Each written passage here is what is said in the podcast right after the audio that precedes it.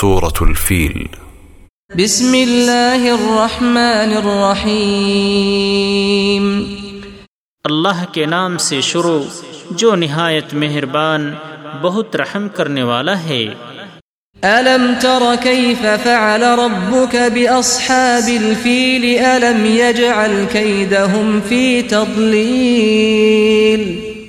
اے نبی، کیا آپ نے نہیں دیکھا کہ آپ کے رب نے ہاتھی والوں کے ساتھ کیا کیا؟ کیا اس نے ان کی چال کو بیکار نہیں کر دیا؟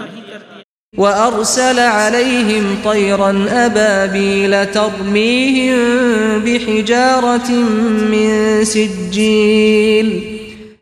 اور اس نے ان پر جھنڈ کے جھنڈ پرندے بھیجے جو ان پر کی کھنگریاں کنکر پھینک رہے تھے۔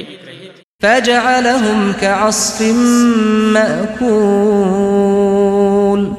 پھر اللہ نے انہیں کھائے ہوئے بھوسے کی طرح کر دیا۔